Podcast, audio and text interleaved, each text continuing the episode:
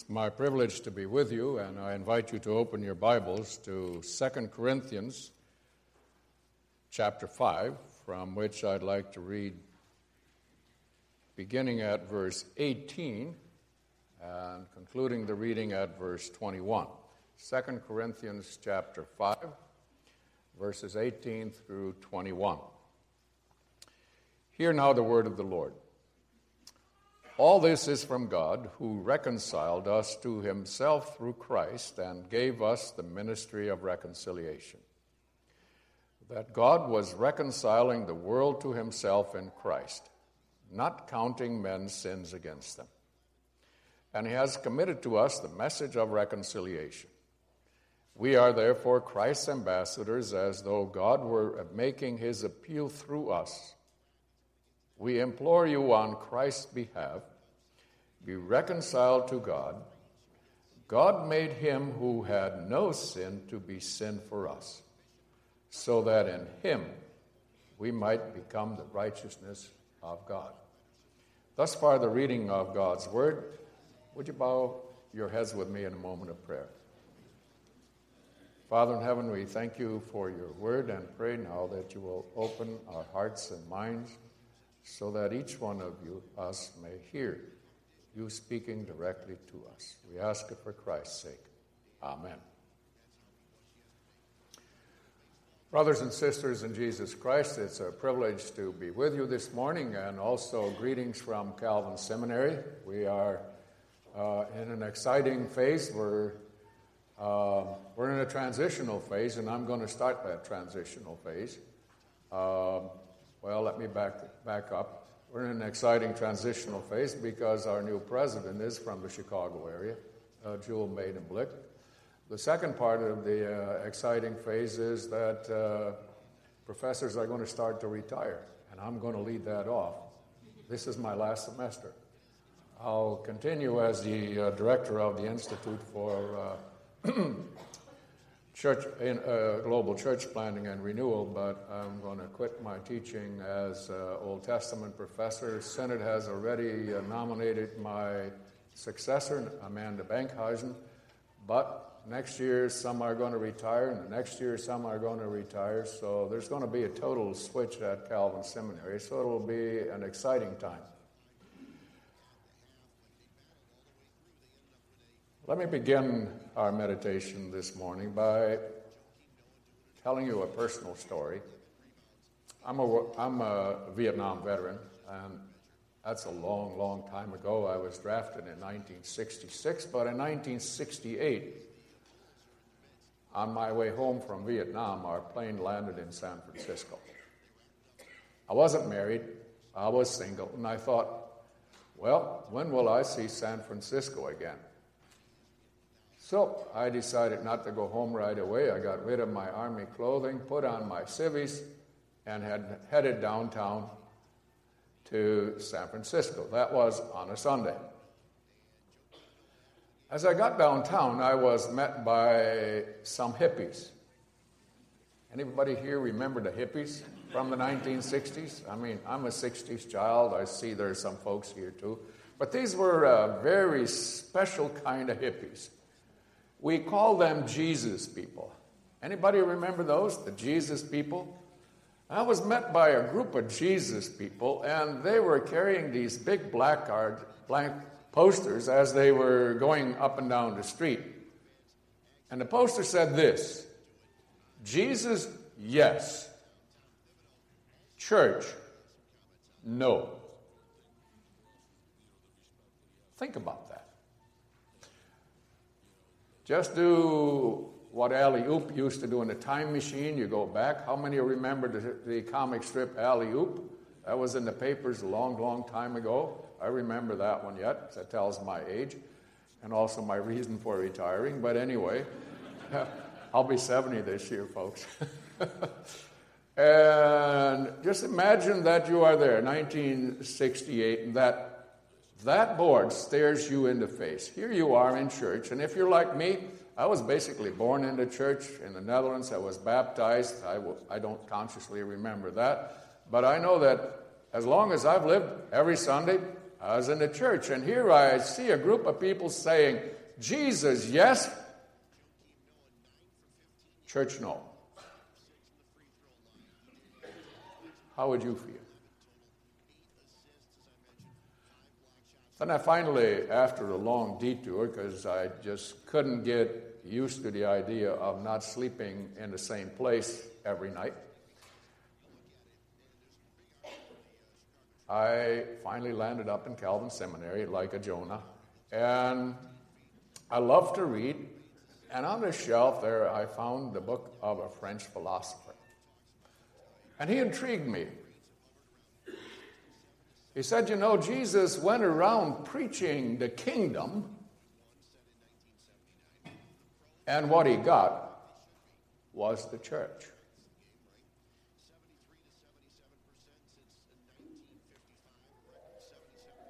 And the church betrayed Jesus like the Jews betrayed Moses.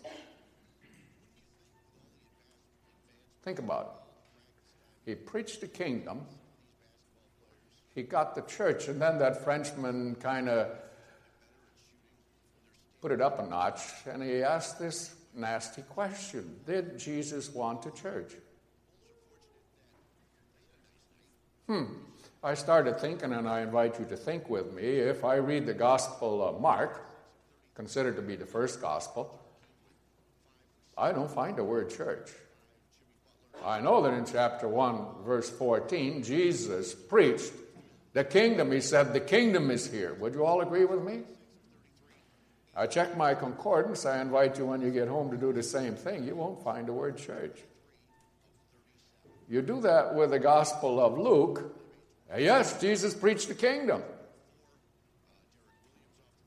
But you won't find the word church.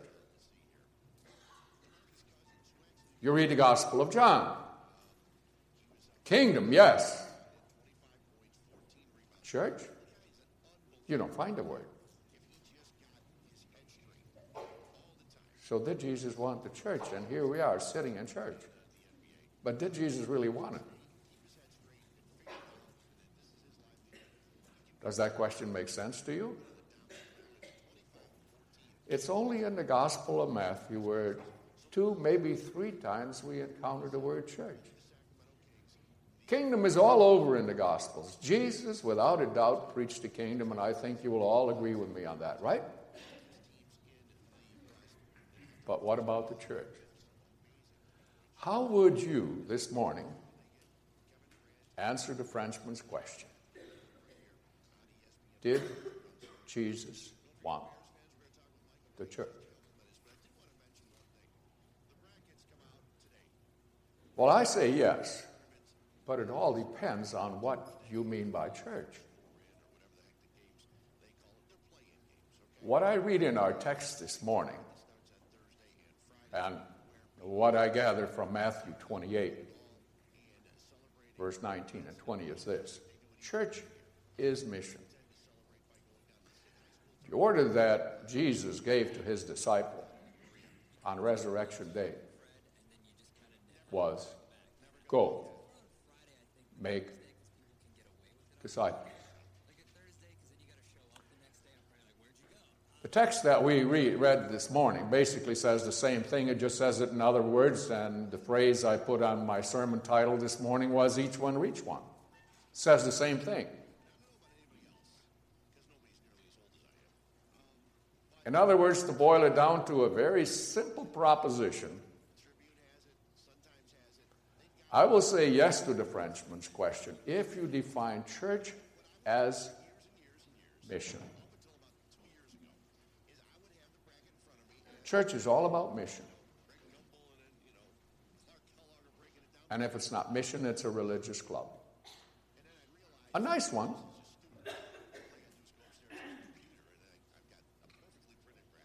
But you know, as my wife and I were only reminded of this past week, there are people who join the club and who go through all the motions, never share the gospel, and sometimes even live contrary to the witness of the gospel. Church is mission. And if the church is not engaged in mission, whether here or abroad, it's a nice religious club. And I don't think that Jesus wanted that. The church as mission? Yes. Church as club? No. So let's look at our text so I can prove my case here. Paul begins in verse 18, and I invite you to have your Bibles open with me because I'm just going to go verse by verse here. I'm a believer in expository preaching. Paul begins in verse 18 with this statement All this is from God. And in order for you and me to understand what he means by that, all this is from God, we have to look at the preceding verse, which is verse 17, where we read the well known words that every Christian ought to memorize. Therefore, if anyone is in Christ, that person is a new creation. Notice he doesn't say will be is. It's a new creation. The old has gone once and for all, and the new is here to stay. And that is a citation Paul is alluding here in his claim to Isaiah chapter 43. You may want to turn to that chapter with me, Isaiah chapter 43. And in verse 18 and 19, Paul reads this. Or the Isaiah says this Forget the former things, don't dwell on the past. See, I am doing a new thing. Forget about the past. I'm doing something totally new. And in the book of Isaiah, particularly by the time we get to Isaiah 65, verse uh, 17. It is a new heaven and it is a new earth.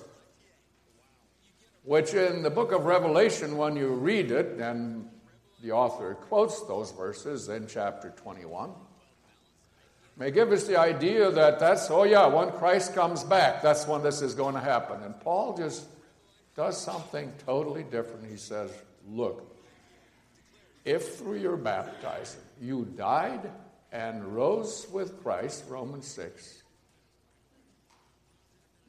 you already are part of that new creation. It's here. The old has gone once and for all. And that new is here to stay. Who did it? Did you and I bring about that reality? Did we ourselves do it? No. Categorically, no. God did it. All this is from God. Who called us to faith in Jesus Christ, and because we are in Christ through our faith and in our baptism, so that we died with Christ and we already were risen with Christ. We already are not new creatures, the new creation. That raises a question. If we didn't do it, if God did it, what did God do to make that come about? What did He do? He did this according to verse 18, and he repeats it in verse 19. God reconciled us to himself through Jesus Christ. And if you look at verse 19, which is an explanation of 18, the scope of that is even broadened out further. He says that God was reconciling the whole world, not just you and me here in Elmhurst, Illinois. Not just us there at Calvin Seminary. No, the whole world. Not just Jews, not just Frisians, no, whole world. God is actively busy reconciling himself to us through Jesus Christ. Now, the word reconciling is a very common term because we're used to church. You probably have heard it before, but what does that really mean? It's a word that comes from the marriage relationship. And every once in a while, marriages are strained, and some separate and some divorce. But there's always a hope for an intermediary, a mediator that brings the two parties together. There is friction. Likewise, between us and God, things aren't good. We call it sin.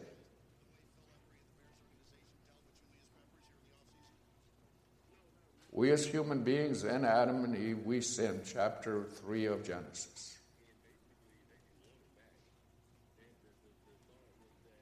But God intervened and He sent a mediator to establish peace.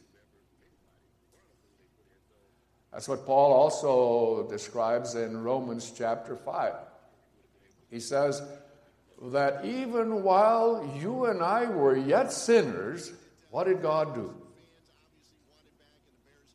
He sent his only begotten Son, Jesus Christ, to die for you and me.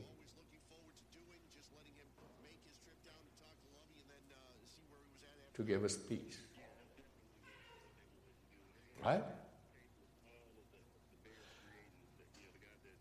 And that's what Paul also explains in our text in verse 21.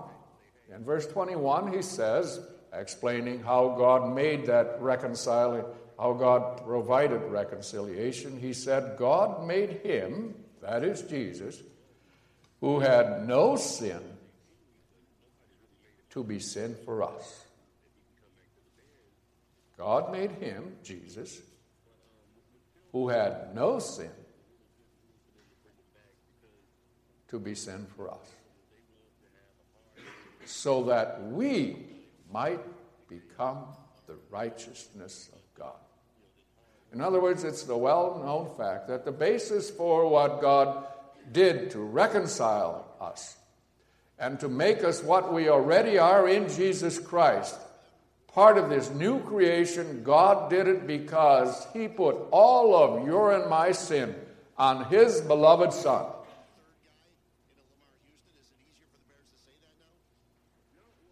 Who died that excruciating death on the cross of Calvary.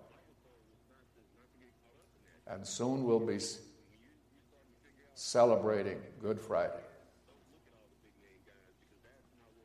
And with excruciating pain, Christ cried out the words of Psalm 22 My God, my God, why have you forsaken me? And Paul says, Now that's how he reconciled us to himself through Jesus Christ. Yes, we're sinners, but God in Christ doesn't count you and me this morning sinners. Put it all on Christ. So that we are what we are. Part of this new creation. Isn't that marvelous news? Isn't it good to hear that because of what God did in Jesus Christ, all of our sins are forgiven, and now we have a new life. We are participants in the new creation.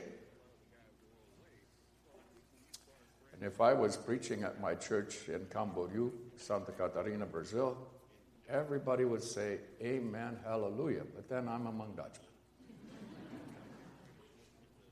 My dad would never be able to say it because he's a Frisian. Frisians don't get emotional. But that brings me to the question of why did God do that? What's the purpose of this all? It's the second part of verse 18. where he says that God did two things.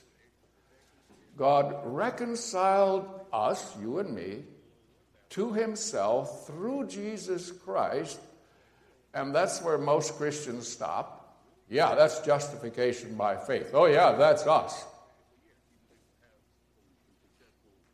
But Paul goes on to say, and gave us the ministry of reconciliation.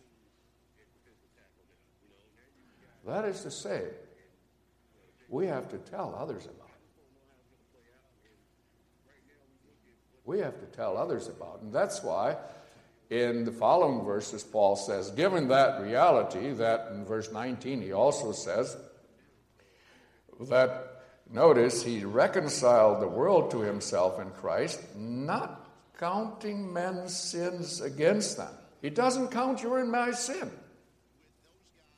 Comes from Psalm 32. And he has committed to us the message of reconciliation.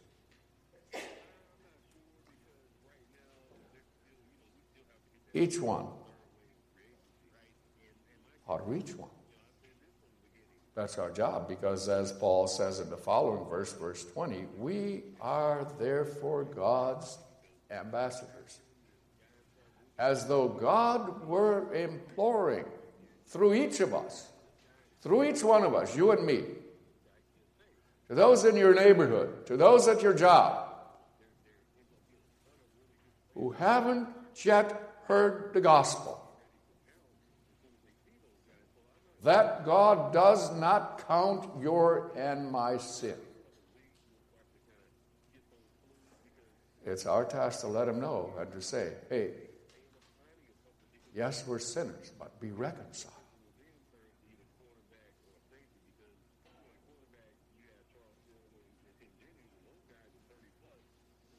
And that, I'm afraid, is we know our theology as Reformed Christians, but my experience has been and continues to be, even at Calvin Seminary, that yes, we like the first part of verse 18.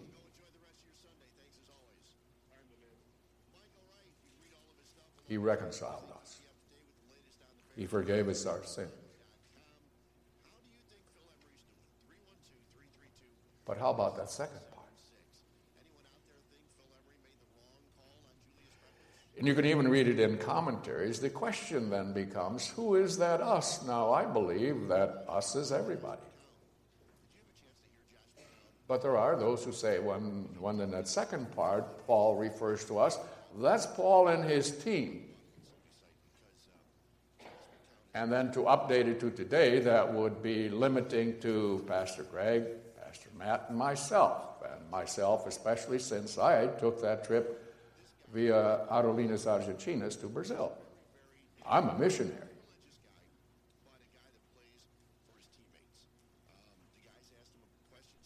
But I'd like to propose to you this morning the following. If you like to be part of that first us, that God reconciled us to himself through Christ, by not counting our sins because he put all of those sins on Christ, then we have to be participants also of the second one. He gave each one of us, not just seminary graduates, not just people that we send overseas and support with our monies Each one of us should reach one, right? And here's why I made reference to that Amen, Hallelujah. What I found in my experience in Brazil, and you can find it also in Africa, you know, the churches in Latin America the churches in Africa, the churches in China are growing at a faster rate than the churches in the United States. As a matter of fact, the churches in the United States are not growing at all. Let me give you some statistics. Of the 350,000 churches in the United States, 80% have plateaued. 15% are only growing through transfer. And very few are growing through conversions. Let's bring that home to the uh, well, let's give me give you some more statistics and then go to the Christian Reformed Church. Each year in the United States, 3,500 to 4,000 churches are closed.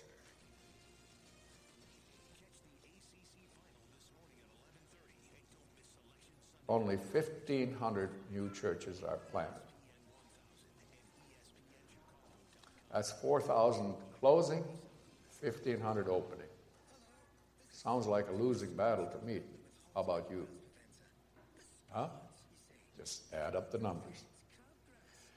In the United States, 72 churches are closed per week.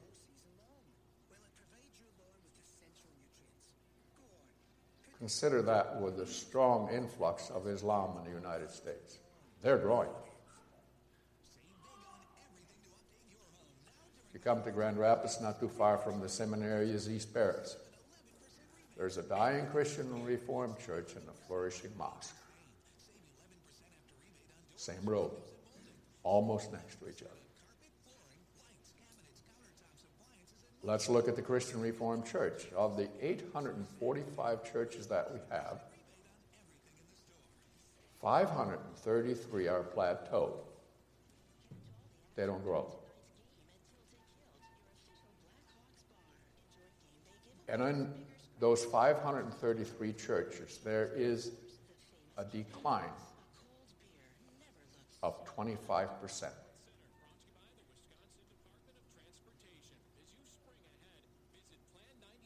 Now, why is that? Think for a very simple reason. As I said, down south in Latin America, the churches are growing. One of my former students 12 years ago started a church, and that church has already planted in 10 years 10 new churches. Why? Because it's just simply part of the DNA of that church that each one should reach one. And when I, when I preach in that church and I say, as I said to you this morning, God doesn't count your sin. We've been reconciled. Christ takes it all upon him. I don't even have to ask for an amen, hallelujah. I get it. And they get excited about it. And they bring in other people to hear it. And I can understand that because let me give you a human example here, more on a human level. Uh, after 2008, the economy hasn't been too good, and homes are still, well, the home industry is going up a little bit, but there's still houses in Grand Rapids, at least in foreclosure. So imagine that I'm in one of those situations that my house is in foreclosure. Thank God it's not all paid for. But let's just imagine, right? And Monday morning, I have to go to Fifth Third Bank, who held our mortgage, and I go there in fear and trepidation, and I'm going to see the manager. And I'm trying to see what I can do. But I'm all nervous and everything. But I, I go there, and I think the gal's name was Mary that we deal with. And I go and see Mary, and she says up, Hey, Carl, I got good news for you. And I'm not ready for the good news because I'm down, you know, I'm down, way down there emotionally. I'm worried. And she says, I got good news for you. The bank has decided to forgive all of your debts. It's done. No problem. You can keep your house. How do you think I'm going to leave that bank this morning? Like you folks are sitting here when I told you that all of your sins were forgiven? Huh? You've heard those words so often in church that your sins were forgiven, you don't even react anymore. And I understand we're Dutch and Frisians. I understand that. But, folks, that's the good news. We are sinners saved by grace. I'll tell you what, I'm going to get out of that bank with a smile on my face and tell everybody boy, if you've got banking problems because of your house and foreclosure, whatever, now go see Mary at Fifth Third in Caledonia. She'll take care of you, right? That's what we all do. I already recommended a restaurant my wife and I went to last night, Greek Island, right next to the hotel. They said, Let's, I've never been at a Greek restaurant. Let's try it. And I'm glad I did. It was really good. I tell people about it. And you do too. When you've had a good experience or you got a good deal at a store in the mall, you tell all your friends. But the best thing that can happen to you and me the forgiveness of all of our sins.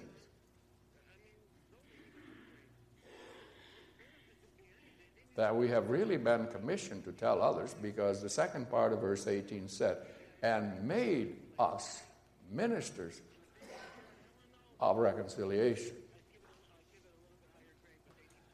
And Paul isn't limiting that to pastors and evangelists and missionaries.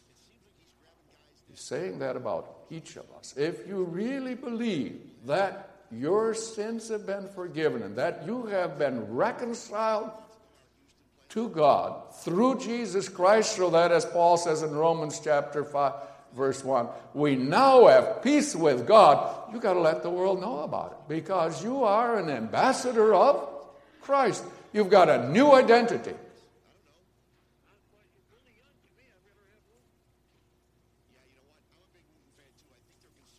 I'm not going to ask for a show of hands. I could do that in Brazil. Don't dare to risk it, and I'm a guest pastor. Don't dare to risk.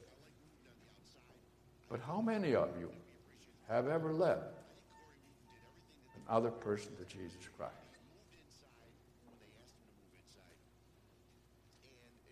Think about it.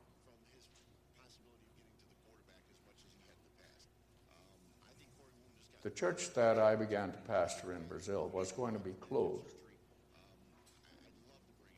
by the presbytery. But then they heard they could get this American missionary who needed two years of practical, he needed an internship, and he would be free. And the presbytery said, Let's get him because it won't cost us anything. The church is almost ready to close anything. What can this guy do more wrong than already has been done? So that was a win win situation for him, right? They couldn't lose.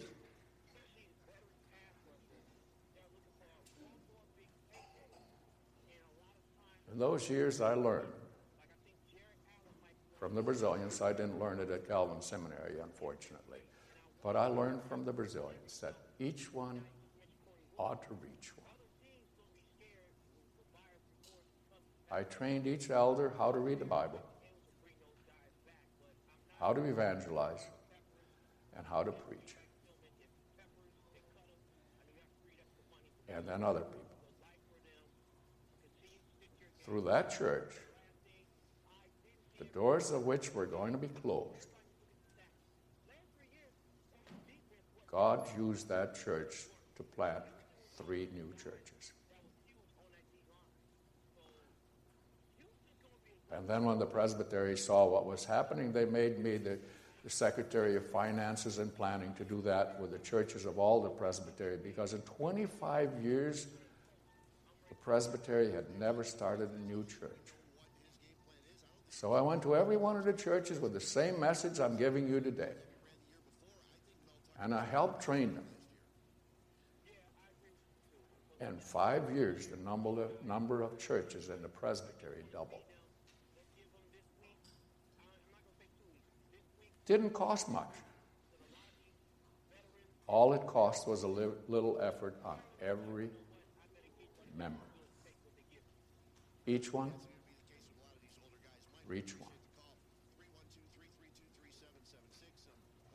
Simple, right? Just look around over here as I'm looking at you this morning. There's, there's room for some more here, wouldn't you agree? There's room for more. I'll guarantee you that in the next five years, if each one reaches one, you're either going to have to expand this building, which I don't recommend, but you're going to have to start second faith. Just look around and look at the numbers. If each one reaches one, you're not going to have enough room for Sunday service here. Would you agree with me? Right? But the flip side of that is this because we have room, it seems to me that not each one is reaching one.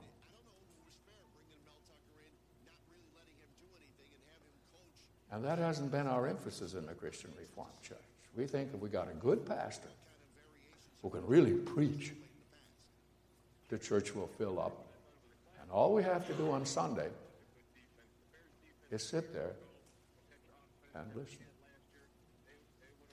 and say whether it was good or bad. Critique the sermon. That's all my dad did. And you know what? Because what I call negative evangelism. Two of my brothers aren't in church. Now, if he had used that same energy to share the gospel with somebody else, Mayfair Christian Reformed Church, of which we were members, and which is on the brink of deciding to close, that church would still be full. Would you agree?